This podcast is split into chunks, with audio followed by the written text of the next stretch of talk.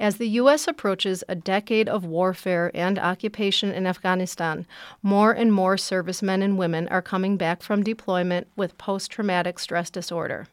Many of those with the condition go undiagnosed.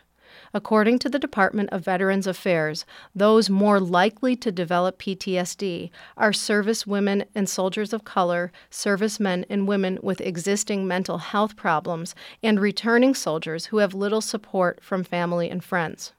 Here in the city, producer Luis Sierra Campos spoke to a doctor who has made it her work to offer better mental health outreach and services to soldiers returning from combat with post traumatic stress disorder. As troops return from Afghanistan into civilian life, many families of service men and women see their loved ones exhibiting anxiety, depression, anger, and self destructive behaviors, all symptoms of post traumatic stress disorder, or PTSD. I sat down with Dr. Judith Broder, who leads the Soldiers Project, a group of licensed mental health professionals who offer free psychological treatment to military service members, active duty, National Guards, reserves, and veterans who have served or who expect to serve in conflict in Iraq and Afghanistan. The services are completely free and they are extended to their families, gay and lesbian partners, and longtime unmarried heterosexual couples that otherwise are excluded from the Veterans Affairs medical services. Here's Dr. Broder explaining what PTSD is like. The way post traumatic stress disorder looks varies. There are sort of two different arms of it. One has to do with uh, withdrawal and isolation. So, someone coming back it may be so um, freaked out by being in ordinary life here that what he or she does is withdraws, stays in, I'm going to just say he in this instance, uh, stays in his room, um, doesn't socialize. When he is with his family, is very withdrawn. The families call it the thousand yard stare they look as if they're somewhere else, and in their minds, they are somewhere else. Another aspect of post traumatic stress is being in a hyper alert state. This is what it takes to survive in combat. Uh, as humans, we don't have an on and off switch. So that if you've been in a situation where you've had, had to be in hyper alert virtually 24 7. When you get back here, you can't just turn it off. So that the way that looks like is being extremely reactive to loud noises, to certain sights and smells that remind them of um, what they experienced in Iraq or Afghanistan and may throw them back into um, we call them triggers. These triggers lead to self medicating with drugs and alcohol to diminish the memories of their experience in military combat. Aggressive behaviors can also lead to troubles with the law. The most dramatic and horrific effect of an un- untreated post traumatic stress disorder is suicide. Um, another effect, unfortunately, is also homicide.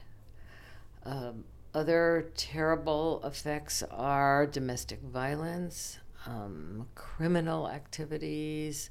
On a larger perspective, the untold effects have to do with passing on to children the effects of this trauma because the mother or father who's been traumatized in this way and then frightens his or her child or withdraws or isn't available, that little boy is going to carry with him some kind of secondary trauma that he doesn't have the words for. He doesn't know to, how to make sense of it.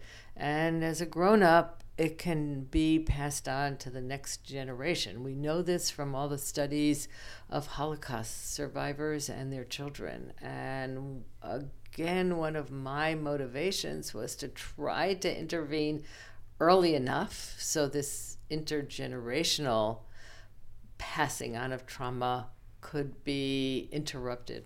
Acknowledging the changes in service men and women after they have returned home is the first step in recovery, says Dr. Broder.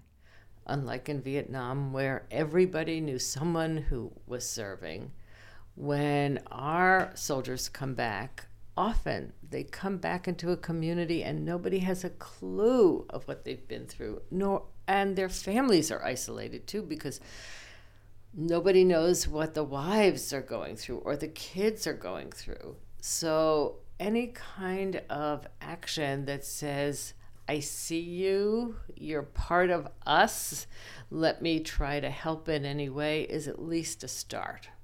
How long is the treatment? The people who come into the Soldiers Project for treatment, there's a wide range of how long it takes. There are some people for whom they need only three or four sessions to kind of regain their own resiliency, which was there in the first place, but they've gotten off track. And we can help them fairly quickly get back on track and they can use what they already have. There are others who are more severely injured and they may need months or months or years. We have people in treatment for a number of years. It's another asset of our program is that we have no limitation on the number of sessions. So it isn't time limited. And everyone is seen at least once a week. Some people are seen two or three times a week if they're in a crisis. We have the flexibility um, that a big bureaucracy doesn't have. And our treatments are individualized. So if it's a family, we can see the parents, we can see the kids, we can see the couple, we can see them individually. So there's lots of flexibility that we can provide that I think can't be provided in a big bureaucratic system. How is your project different and why would a soldier come to the Soldiers Project versus the VA? the VA is an enormous bureaucracy, and they provide all kinds of services that we at the Soldiers Project cannot provide. But because it's a bureaucracy, it is not that easy to access treatment. Uh, for us, literally, all it takes is a phone call and within a day or two, the person can be in a therapist's private office. For many with post traumatic stress disorder, the experience of traveling to the Los Angeles Veterans Administration building can be overwhelming. The rooms are big, the sounds are loud, so the options to see a therapist in a private office makes it easy to seek treatment, but Dr. Broder encourages veterans to go to the VA facilities even so want to say, however, that one of the things that we make sure we do is that anyone who comes to us, we try to encourage them to at least go to the VA to sign up for their services, even if they don't want their mental health services there, because they're entitled to all kinds of medical services that if they don't get in there, they'll they won't have access to, and they deserve to get those services. The other thing about the VA is that um, they require the soldier, him or herself, to be the point person. They have to go and sign in. At least half our calls are from family members who, unless they can persuade their soldier to sign in, can't get the services at the VA.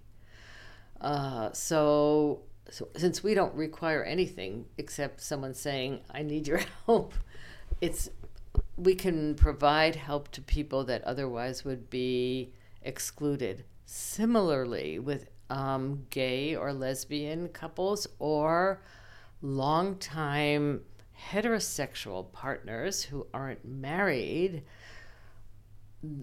all of those people are excluded from the VA system. So, in some way, my idea about the Soldiers Project was not only to make it easy, but to create a safety net for those who otherwise would fall through the cracks and not get the help they need. And that's what the Soldiers Project is ultimately about creating equal opportunities for service men and women and their loved ones to seek treatment together without fear of social stigma. For here in the city, I'm Luis Sierra Campos.